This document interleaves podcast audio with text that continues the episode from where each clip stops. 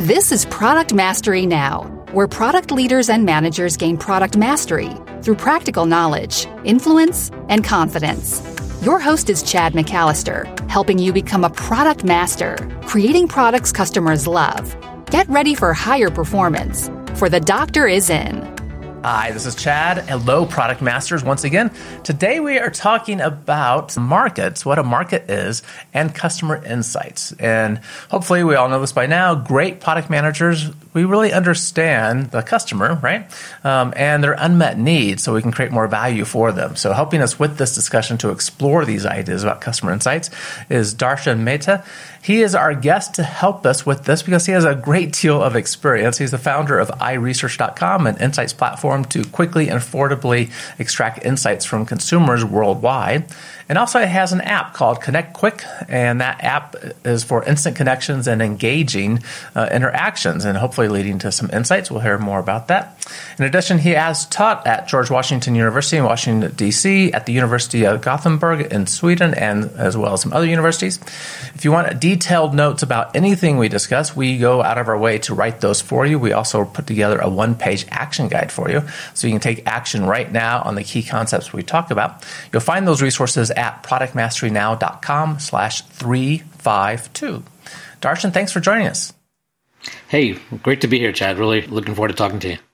You know, someone that can help us with customer insights, I'm always up for that discussion. so th- this will be good. Before we get into that, we often talk about customer insights in the context of a market, you know, maybe a market segment, this group of customers we're going after. And, and I always find the, the just the concept of a market, when we start talking about markets, you know, a group of us trying to describe this, a little bit sterile, a little bit hard for me to get my hands actually around because it doesn't really convey a, a connection with customers. Markets just don't seem very human to me, frankly. How do you think about markets? What are your thoughts on that? Yeah, I, I, know, I know, what you're saying, and I think uh, companies really need to think about this. Probably goes back to in the past, a lot of innovation was more product focused, right? How can we innovate the product and not think as much about the the consumer or the experience they're having?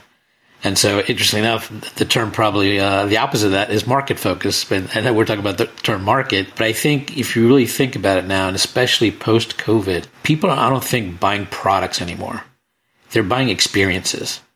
And, you know, because there's so many products in different categories that are competitors that people are really looking for experiences. So I think you're right. I think if whatever you can do to humanize your product, and also I think the, the focus of your innovation should actually incorporate the humanizing of it as well is going to benefit you greatly. I mean, for example, you know, let's say you start off with a razor with one blade and the innovation is two blades or three blades and ultimately you get to five blades. And it's like, you know, is that really the ultimate in innovation, right? But along the way, what happened as those blades became increased in numbers, the product cost went up.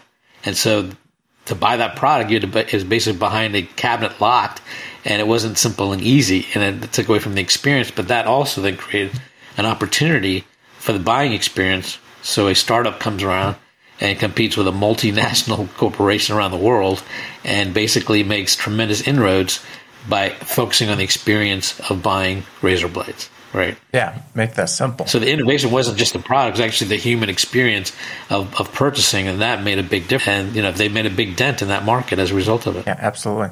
Uh, I was always a little bit skeptical, actually, of, of more blades being better. Maybe some people swear by them. I figure I can cut myself with two. What what damage can I do with five? Right. So um, it's clearly not meeting one of my unmet needs there. So okay. So this notion of markets, right? A collection of customers that have some similar characteristics. I tend to think about that as a similar problem, something they're trying to accomplish, their perspective on value. And to get there, we need these insights. So we, we, always talk about let's get some insights about our customers so we can go to the next stage with our product, right, in the right way to add value for right. them. Or we can create a new product, right, that explores another problem or an aspect of a problem we haven't explored yet. Before I, I want to talk about where we get these insights, but let's describe what insights are. How do you think about insights? I'm so glad you asked me because I think there's a lot of confusion and misuse of the word insights. Often the place we go to is insights or facts or observations. And they're not just that. They're actually a combination of multiple things. For example, we're all part of society and we, whether we like it or not, we are subject to trends and movements in society. In terms of societal uh, trends, technological trends. So it's really the combination of all of that that comes together, and that's an insight. Let me give you an example of I think who are who I would say do excellent job at insights. And uh, you might be surprised to hear this, but I think they're comedians, right? Hmm. These are comedians that you actually listen to and you say, that is so true and so funny. So they've actually taken something, an observation, right? But they've combined with other elements of human nature, maybe other trends, and they've tapped into that and presented it in a way that makes you have that aha moment. You say, aha, that is so funny, that's so true. And that is an insight, right? Mm-hmm. So it's not just an observation or a fact, it's the combination of many things. But a big part of that is also emotional right? Because we're we're complex creatures. Humans are not uh, simple creatures. We're complex, and a lot of what we decide in things are, are based on emotions. So there's that element of emotion that's also involved with an insight. It's really what's what's driving something, what, what's behind the triggers or the motivations behind something, and that's where you get insights. And I think they're all around us, and one of the best ways to tap into them is really having conversations. Okay, so we'll talk more about that conversations just a moment. I love that you brought up comedians because I also view, eh, you know, anyone that enjoys a good comedian, we have, we do enjoy those aha moments together, right? Oh, like that's so right. obvious, and I haven't thought about it that way, and it makes us laugh or um, makes us go, huh? All right. But the other interesting thing about comedians is they are so good at applying the lean startup experimentation process, right? Because comedians, yep. just like rest of us, we might think we have an insight, but we don't know if it's going to land with our audience uh, for comedians or not. And they test all the time, right? They're testing yes. material all the time. And I hear these interviews with comedians where, you know, big name comedians where they're going to the little local place with 75 people in the room and testing out material and refining that until they do the really big show because then they know they have something. And I think Absolutely. we need to do the same thing as product people. That's like, we think there's something going on over here, but until we actually get that validated by customers where they go, oh, aha, that, that does solve my problem, right? That, that does bring me value. Right. So I, I, love that picture. Thank you so much for introducing that comedian analogy. Well, actually, you made me think of this now. I think I want to extend a little bit further. I think uh, you're right about comedians. And it's not just the insight that's, it's the funny part, right? It's mm-hmm. the combination of the insight with an example – and timing that truly make it come alive and help reach your objective. So it's not just a great insight alone. It's actually understanding human nature and also more than anything, they want to be able to communicate in a way to their audience that the audience has overlapping experience. And that's when that aha moment becomes even more uh, resonating and real. And it makes you tap into your subconscious and say, you know, I never thought of that, but it's so true and it happens all the time. Yep, some things are universal and that just kind of amplifies. Okay, well, let's get into actually getting these customer insights. You, you talked, uh, you just mentioned customer conversations, I think, conversations with customers. Tell, tell us ways to get customer insights. So there's many ways you can have conversations with customers. Some of the traditional ways are just one-on-one interviews, just talk to people right? Other ways are surveys. But that's not as really a conversation, more so quantifying certain things you might suspect or, or think. Not, another way is, is through our platform, iResearch, where you can actually do conversations on scale remotely, anytime, anywhere with anyone. but the key is having these conversations to tap into these insights, and they're all around us. I'll give you an example. We did uh, a, a, focus group for a clothing uh, retailer uh, in the local Washington, D.C. area And basically, it was a simple uh, insight that changed the store's trajectory completely. And that insight was when talking to customers, a lot of them were women shoppers for children's clothing. And they would drop off their kids in the morning and go to a bagel shop nearby around 9 in the morning. But this store didn't open until 10. So between, and they were done by 9, let's say 9, 9.15. And so they didn't really want to wait around 45 minutes for the store to open because then, and then they get busy and wouldn't go to the store. They say if they just open like 9.30, I would definitely go. Well, that was just a simple insight that uh, came from a conversation, and the retailer ended up opening up 9:30. Within a week, they more than paid for the research they had done, and it really boosted sales tremendously. Yep. The, those little things to pay attention to. Yeah, as you were talking about that, I was thinking about my first experience really to help me get into uh, my product management career. And I had been responding to developing lots of prototypes for customers, but this was one where I, I was immersed with customers for a week. And I've talked about this a few times, where people listen a lot. But so for a whole week, I kind of saw what they did, and I recognized their main problems was just simplifying what they needed to accomplish. And there were other companies that were competing to provide a solution for them. But my takeaway was we, we got to make this easy for them to set up and solve and, and get through the value they needed. Absolutely. And we ended up winning the work and doing the product because of that. The, the approach was just different. And the value to them was, yeah, they had to accomplish what their task was all about, but simplifying that for them was the big win. Well, if you think about it, I mean, most successful companies are usually doing one of three things, if not all three. And that's either they're saving you time, money, or making it easier, right? And I would argue if you could do any one of those, your chance of being successful are pretty good. But if you can actually achieve all three, plus a plus one, I call, I think your chance of being successful are tremendous. So yeah. if you just do three, save time, money, and make it easy, I think you give yourself a 3x chance of being successful. But the plus one is actually the emotional connection. If you yeah. can evoke an emotion, now that 3x could become 6, 12x. I don't know, right? It depends on the emotion you evoke. And if you can do all four of those things, I think your chance of being successful increase exponentially. Yeah, I wholeheartedly agree. I'm, I'm, glad you brought the emotional aspect back in here. You know, when we look at value to the customer, if we, as you said, save them time, you know, save them money, make things easier for them, that's usually all very good. If we can also do that in a way where, where the customer feels better about themselves, they, they feel special in some sense. Maybe they feel part of an exclusive club, like when the iPhone came out, and you know, if you got the iPhone, you felt somehow different and special, right? Products that make that emotional connection with their community are really powerful, and that's why you end up with people standing in line for you know a day before a, the new product is, is available, just to get their hand in that emotion. If we can tap into that, that's a key thing. And you started in the beginning talking about that you think, you know, people are less about buying products these days and more about buying an experience. Yes. And in that context, I think that's where you know, an emotional element can be brought in is in the experience.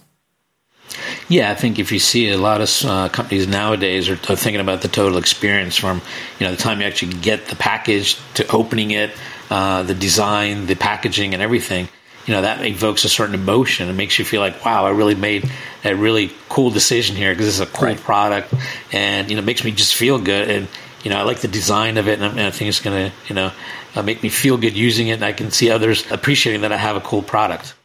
Yep. Right. Those are all intangibles that are emotional things that make a big difference in your satisfaction and acceptance and, and, and you know of the brand and the product. Right.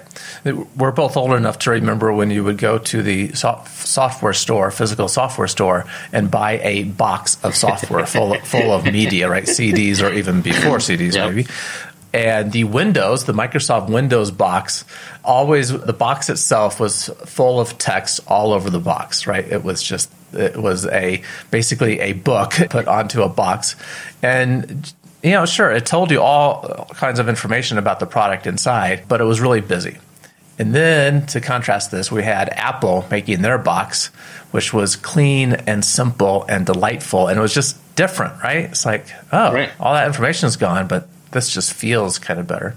And I remember when, when I got my first iPad, uh, not iPad, iPod, even long before that, and opening, it came in the mail. And when I opened the box, it was very much like getting a Christmas present. Right. The way the box was wrapped, the way the box opened, it felt special in that moment, not just like, oh, here's the thing I bought. And that might be a little thing we think about as product managers and, and for organizations building physical products. We might have packaging experts, but it's significant as part of the experience. Absolutely. And that's where if you can make a, a human connection on an emotional level, it's going to go a long way. And especially nowadays, right? Because now when people have those emotions, they actually share it immediately on social media. yep. Yeah, exactly. So you not only not only get a reaction, now you actually get people promoting it because they just feel like amazing when they actually bought or interacted with your product. So now you're getting a, a you know a, a further enhanced benefit of it as well. Yep, maybe this is why unboxing videos on YouTube are so uh, so popular for new products. Don't know. Okay. Yeah. So we've talked through customers a little bit, right? What markets are customers getting customer insights, what an insight is, ways to get insights. You teed this up very much in terms of talking with customers when it comes to getting insights. Are there other ways too that you have explored or you've seen used for getting insights? Sure. I mean, nowadays with social media, here's the, the good and the bad news, right? And that is one way or another, you're going to get feedback from your customers even if you're not seeking it or want to get, they're going to post reviews, they're going to post comments about your product and service. So you're going to get feedback no matter what. So your choice now is do you want to get that feedback sooner or later? And uh, I would argue that you're better off getting it sooner. You can control it. And the good news is there's so many ways to get feedback and input for your product and service now. But the key is, you know, keep doing it and, and be prepared. You know, not all of it's going to be good news, right? Some right. people are going to truly tell you, I really don't like this, or even stronger terms, you know, I hate it. But those are the ones you have to listen to because they often give you the opportunities to, that's where the innovation or another insight is to maybe really improve your product or service. Mm-hmm. And I think one of the things uh, one needs to think about innovation is not just innovating your product, but also think about innovating ways to make your existing product obsolete. Hmm. And what I mean by that, you al- you almost have to become your biggest and worst competitor. Because if you think about it, that's the only thing you control. You don't control what your competitors do or don't do. And trying to chase them or worry about them is really kind of uh, wasted exercise because you have no control over it. But you do control what you do and innovate and what kind of products you may come out with. And you know, you're better off being your own competitor because you control it, right? Right. You can control the obsolescence of existing product and transition over to a new product, and customers don't mind that, right? Mm-hmm. You know, they want to evolve with you and your product as well. And so, I have, so in terms of innovation, don't innovate just to have iterations of your product, but also think about innovating. So, how can we actually make ourselves obsolete, become our worst and biggest competitor, so that we can have a sustained future moving forward. Yeah, it, it creates tension, right? You're, you're, always trying to make something better in the process, kind of cannibalize what you've done already. Toyota builds into their culture this aspect because they'll let other automotive companies come in and benchmark their best practices, yeah. which is almost unheard of. I mean, maybe there's a few other industries that do this, but to let your competitors come in and learn from you what you're doing the best at. And apparently they do that to to force themselves you know, now our competitors know what we're really good at. Now we have to get even better at the next thing. Right. It's an interesting kind of culture aspect. The other thing I want to comment on was, you know, when you talk about social media and the feedback, as product managers and just in general, some of us don't like getting feedback, right? Sure. I personally view feedback as this precious gift because it's very rare in life that someone will stop and actually tell you something. And it's up to you to figure out what to do with that, right? You get to filter it and see is it authentic? Is there truth there? Is it something to ignore uh, completely. And as product managers, those that really love the customer problem and not our solution that we're creating, I think are the ones that are doing the better job, frankly, right? And they can take the feedback and go, oh, there's something valuable in here for me to understand the customer problem better and aspects to work on. On the other side, and you know, I'm wired as an engineer, that's my background if we're focused on the solution and this thing I created that I love so much, which I've been in those shoes many times, it's like I've worked so hard on this thing. This is my baby. If we fall in love with our solution, it's easier for us, I think, to kind of ignore that feedback that we need. Well, that's I think this is kind of interesting based on our discussion. We're talking about putting in emotion into a product, but this is the area where you need to take the emotion out, right? Mm-hmm. As, right. as you're getting feedback, I mean, sure it's your baby right i mean you've you've you've you gave birth to this idea this product it's your baby you're in love with it you want to see it do well but part of seeing it do well is called tough love right and you, know, you should be open to some of the criticisms and things but again take the emotion out of it in terms of listening to the feedback because there are some real kernels of insights in those people that are critical and they actually have the potential to become your super raving fans to be honest with you right right? Right. If you can actually listen to what they're saying, because they actually are very interested in the product, if you actually think about it, enough to the point they actually want to complain about it. So in a way, they may not be articulating, but they're actually saying, "You're almost there, but I just need it better." You know, mm-hmm. I mean, they didn't say it that way. They might just say, "This sucks. I don't like it. I don't want anything to do with it." But go beyond that. Listen to actually what they're saying, and you might actually find that that is an area where you know they are giving an, an entry to a great innovation for you to tap into. Yeah, because absolutely. ultimately, you're the expert in your industry, technological trends, what are happening. So let's go back to the iPod, for example, you brought up earlier, right? I think Steve Jobs was in a position where he could see hard drives coming down, the cost of trans, everything coming down so it could make it smaller. They were not the first MP3 player, right? I mean, there are plenty shot. of MP3 players out there, but he also saw a need in the marketplace. When you travel, you had to take your entire CD collection with you, right? And swap it out or all this stuff. But now the, the storage space and the cost was coming down that you could actually put it into a small device, right? And if you remember his presentation, he pulled out of his pocket and said, now you can take a thousand songs in your pocket, right? I mean, that was amazing, right? I could take my entire CD collection and more in my pocket. But then the emotion was throwing in that flywheel, right? That f- thing that just, you just said, oh my God, that's really cool. So it's not just a thousand songs, but how you can get through it very quickly and through this cool little thing. Yeah, new user interface. Yeah, a- and for those of you that have no idea what we're talking about because you stream all your your audio, uh, it's just an example of how there are these big step changes in innovation and in industries as well. So, but that that was an amazing accomplishment. Okay, I want to talk a little bit more about customer insights, maybe with an example. Let me first call out how this podcast is made possible. This is sponsored by the RPM Experience, the Rapid Product Master Experience. That is a service that uh, we offer here at Product Mastery now, and I have been involved with for about 10 years. I think we uh, first created that 10 years ago. And there's a brand new version that has come out this year. This is how teams of product managers, of product teams, sometimes even uh, directors and executives learn the, the fundamentals of what goes into creating products that customers love. It's a very holistic perspective that takes us all the way from those initial insights through strategy, through process, through team organization, and it covers the very broad, holistic view of what product management is about and creating products that customers love. It gets everyone on the same page working together. And a key feedback from many customers, Motorola uh, has told us this, you'll see this on the website when you go check this out, that it, it changed their conversation as people that are also, like me, wired as engineers, to being so focused on the customer. They changed their language from starting conversations with engineering specs to what is what do we know about the customer? What do we need to know? What, what does the customer want here? So it changes perspectives as we go through this. And we find people interacting in different ways too, building trust and building collaboration. It is a nine week experience. We meet for 75 minutes once a week. And so we go through nine uh, topics with each other.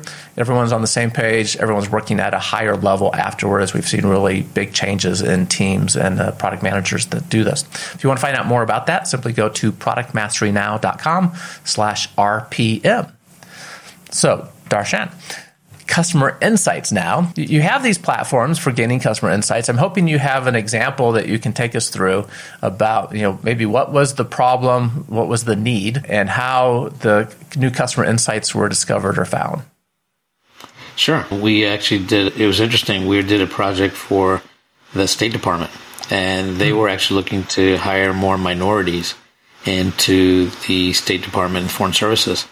And so one of the thoughts was, do we have a focus group in person? And everybody walks in the room and sees each other and says, hey, you know, okay, this is going to be about a group of minorities on a topic. But we recommend doing it online, and it actually worked out quite well because what you want to do in a focus group is actually do an inverted pyramid. In other words, you want to start off broad and get more and more specific. But it's best if people, you know, kind of oh, come into it naturally as opposed to thinking, okay, I know what this is all about, kind of preconditioned. And so uh, doing it online made a big difference, and it took away the visual bo- and allowed people to really give honest feedback into the ads and the communications that we were seeing. And eventually, they knew this was you know targeting to from minorities into the foreign service program, but it was allowed them to come into it naturally as opposed to knowing it right up front, and that made a big difference.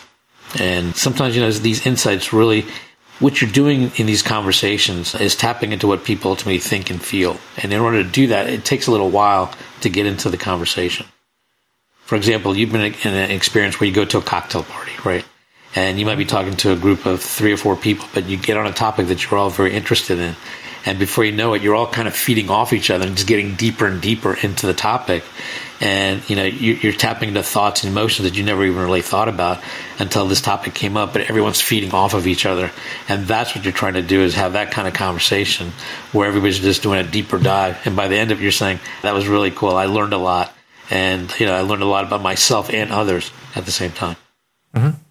Okay, so I like the analogy there with the dinner uh, or cocktail kind of party where you find the energy just getting deeper. I'm curious about just some of the more details here with the you know State Department uh, opportunity. We, we, want to investigate how we can go about hiring more minorities. What was set up? How did you find the initial people to even participate in discussions with? So there's many ways you can do that, and nowadays it's even easier with social media. Uh, you invite to people to do a, a survey, a screening mm-hmm. survey so you ask them various questions that you know to see if they fit the right demographics, but then also are they in the market to look for a job? Some things that you may not just get from demographics.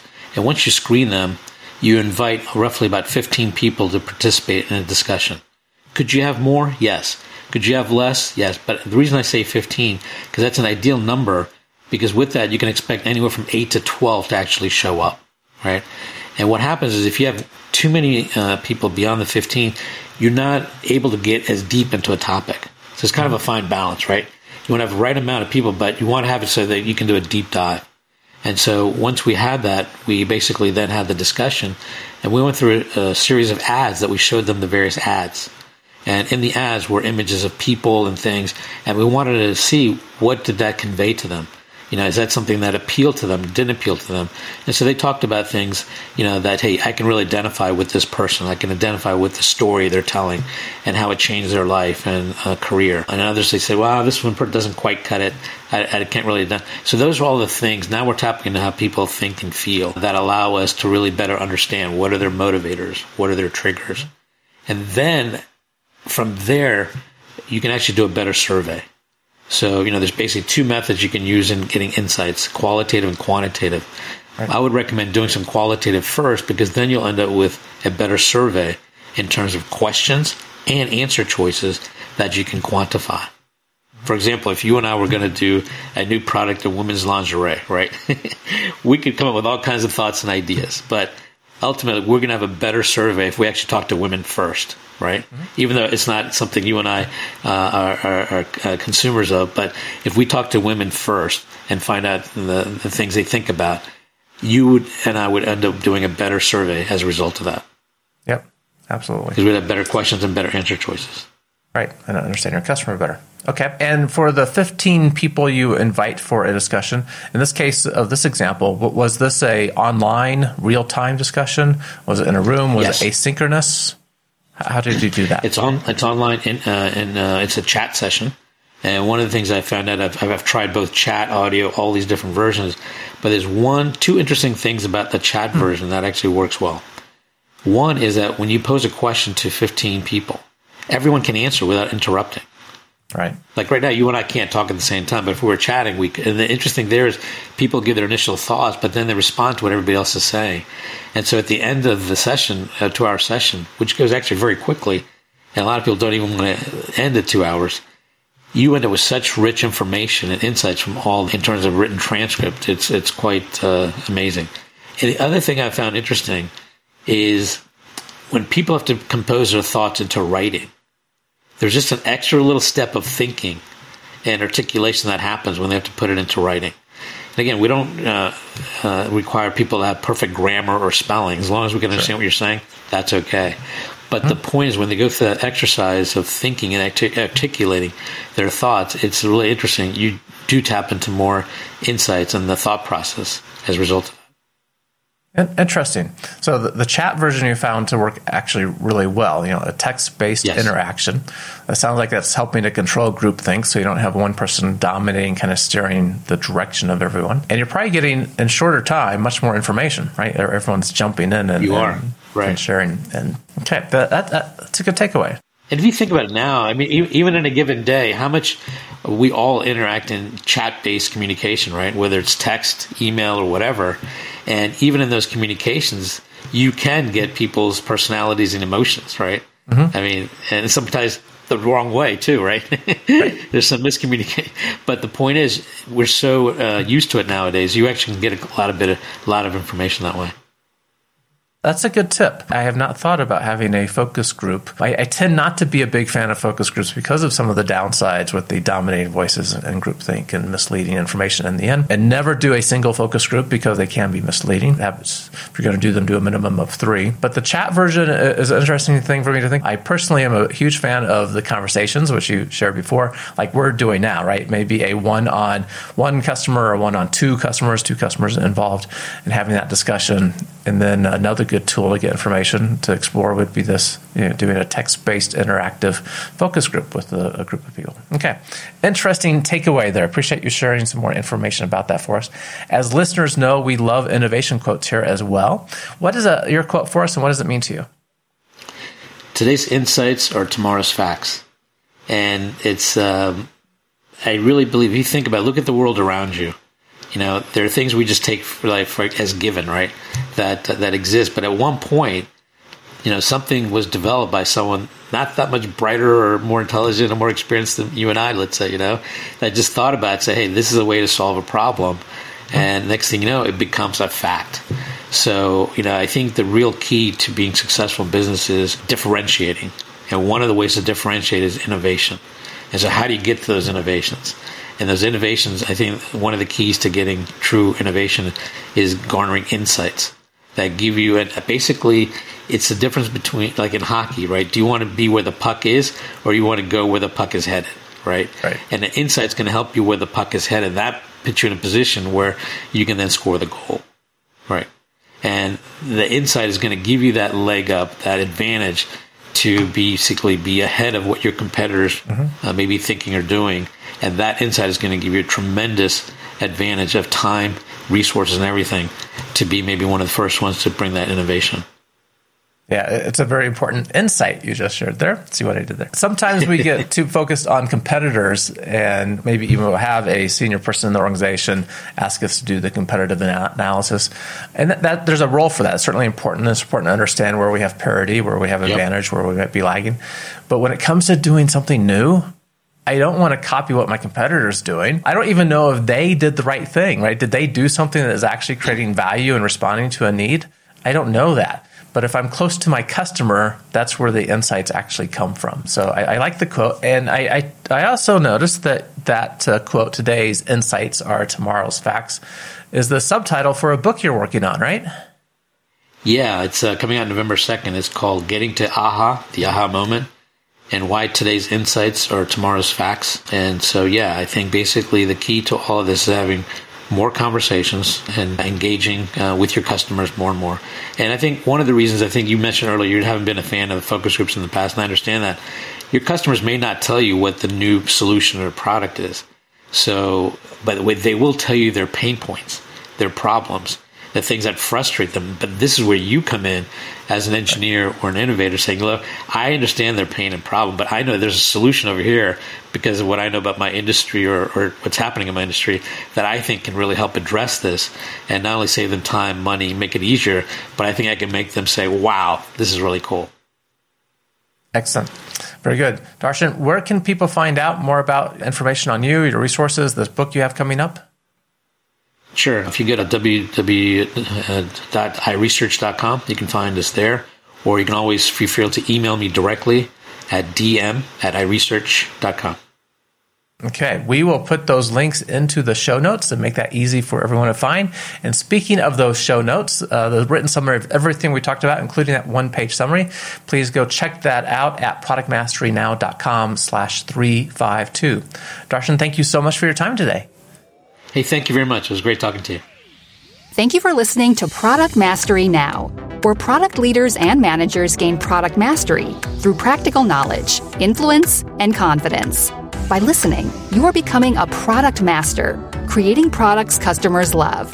Find additional resources at productmasterynow.com. Keep innovating